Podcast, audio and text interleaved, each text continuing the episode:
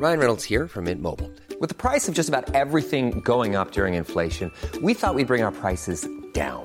So to help us, we brought in a reverse auctioneer, which is apparently a thing. Mint Mobile unlimited premium wireless. Ready to get 30, 30, bit to get 30, bit to get 20, 20, 20, bit to get 20, 20, bit to get 15, 15, 15, 15 just 15 bucks a month. So, Give it a try at mintmobile.com slash switch. $45 upfront for three months plus taxes and fees. Promo for new customers for limited time. Unlimited more than 40 gigabytes per month. Slows. Full terms at mintmobile.com. Bonjour, je suis Mathieu Baudin, directeur de l'Institut des futurs souhaitables. Vous écoutez Dites à l'avenir que nous arrivons, le podcast des éclaireurs de Canal+, consacré à l'ère du temps, et pas n'importe lequel, puisque c'est celui qui vient. Chaque épisode ferme sa parenthèse par un voyage dans le temps, en 2040, une uchronie, mais dans le futur, histoire de voir la mise à l'échelle réussie de leurs idées. Je vous partage celle de Mariette Darigrand, sémiologue, co-créatrice du blog L'Observatoire des mots, spécialiste dans l'analyse du discours médiatique, auteur, entre autres, de Ces mots qui nous gouvernent, Comment les médias nous parlent mal, ou encore plus récemment Viril comme Vénus, avec qui j'ai eu le plaisir de décoloniser notre imaginaire.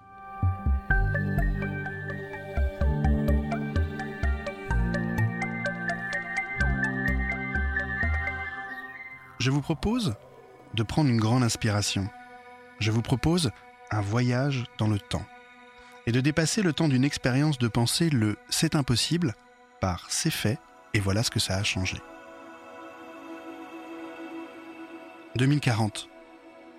Nous sommes dans le creux d'une colline basque qui bon la préhistoire.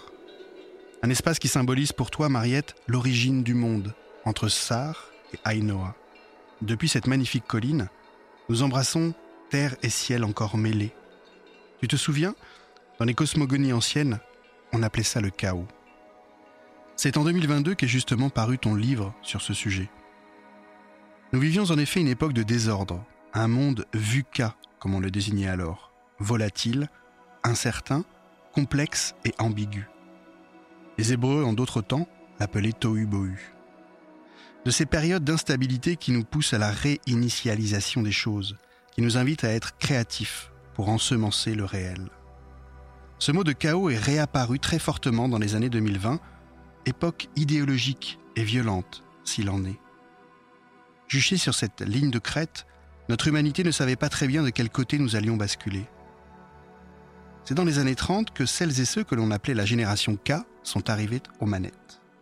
K, en référence à Katniss Everdeen, héroïne d'Hunger Games, cette trilogie du début du siècle qui réinterprétait le mythe de la révolte face aux aliénations de l'ordre établi.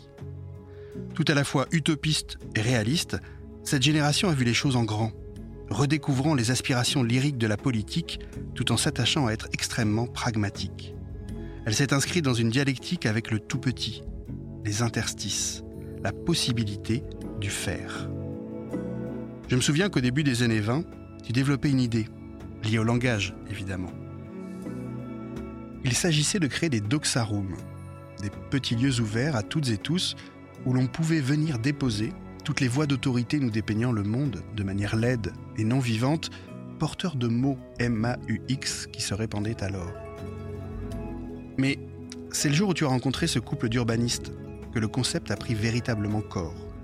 Un nouveau type d'espace est apparu dans nos villes, véritable ressourcerie dédiée au tri sémantique, où il était possible de venir poser un mot problématique pour soi ou un terme répété par différentes sources avec trop d'insistance qu'il en devenait suspect.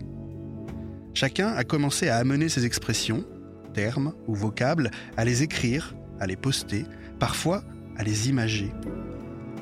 Tadoxarum est même devenu la huitième partie des jardins publics. En effet, en son temps, le jardin médiéval comprenait tout ce qu'il fallait pour vivre.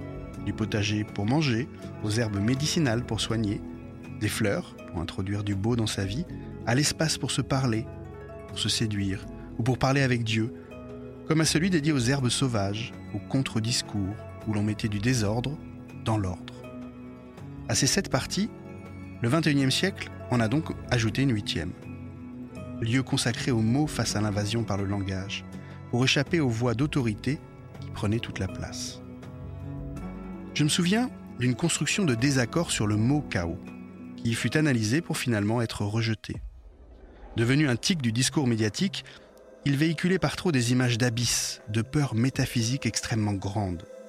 Tu nous le rappelais souvent alors, que penser, étymologiquement, c'est poser le pour et le contre, c'est frotter pour produire une étincelle. Ici, ce qui comptait n'était pas le match entre chaos et ordre, ou entre ordre et désordre, mais bien la troisième voie qui s'offrait à nous. Je t'entends encore me dire, pour dépasser le binaire, on ne s'en sortira que par l'oblique. Bien sûr, il y eut des difficultés, comme celle de convaincre les gens que la doxa était dangereuse malgré la rassurance qu'elle apportait. C'est là que les trans-publishers intervinrent. Révolutionnant le monde de l'édition et des médias, ils avaient compris que la culture ne pouvait plus être fragmentaire. Ils se sont mis à assembler autrement des bouts, des morceaux, interconnectant des mots issus d'une chanson et d'un livre, d'un texte philosophique ancien et d'un podcast plus récent. Ils ont commencé à créer un patchwork hétérogène mais cohérent réinsufflant d'autres focales et surtout de nouveaux possibles. Ce fut quand ces trans-publishers et ces générations K sont entrés dans le monde qu'on appelait autrefois monde du travail que tout devint possible. Et là, synchronicité, c'est à cette période que l'on fit d'une découverte détonnante. Alors que depuis longtemps avait été prise l'habitude de considérer le mot latin tripalium pour origine du mot travail, véhiculant à travers cet instrument de torture antique une idéologie valorisant la souffrance rédemptrice, la découverte en 2027, à Kunara, au nord de l'Irak, de nouvelles pages inédites de l'épopée de Gilgamesh enchantèrent la communauté des linguistes. Il était en effet mentionné très explicitement que voyager était le premier travail de l'homme. Le travail émancipateur, un voyage. La langue de Shakespeare avait gardé en son sein le secret de cette acception. To travel, voyager en anglais, provenant du français, travailler. L'énergie était autre. Ce fut passionnant tout à la fois de nous voir embrasser le travail tel un voyage, que de constater comment la notion de voyage, dont nous avons eu si peur qu'elle ne puisse plus exister entre 2020 et 2030, avait évolué.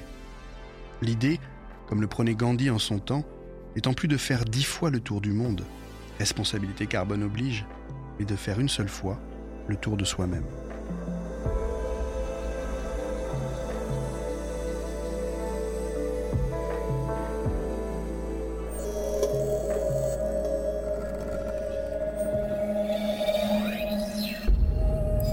Merci beaucoup d'avoir écouté ce podcast. Merci à l'équipe technique, à Carole Babin-Chevet, ma co-autrice des Uchronies, et à l'équipe de CQFD.io.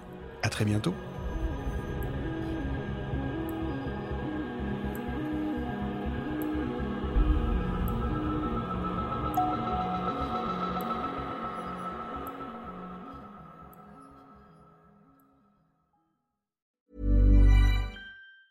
Hi, I'm Daniel, founder of Pretty Litter. Did you know cats tend to hide symptoms of sickness and pain? I learned this the hard way after losing my cat, Gingy. So I created Pretty Litter, a health monitoring litter that helps detect early signs of illness by changing colors, saving you money and potentially your cat's life. Pretty Litter is veterinarian developed, and it's the easiest way to keep tabs on your fur baby's health right at home. Go to prettylitter.com and use code ACAST for 20% off your first order and a free cat toy. Terms and conditions apply. See site for details.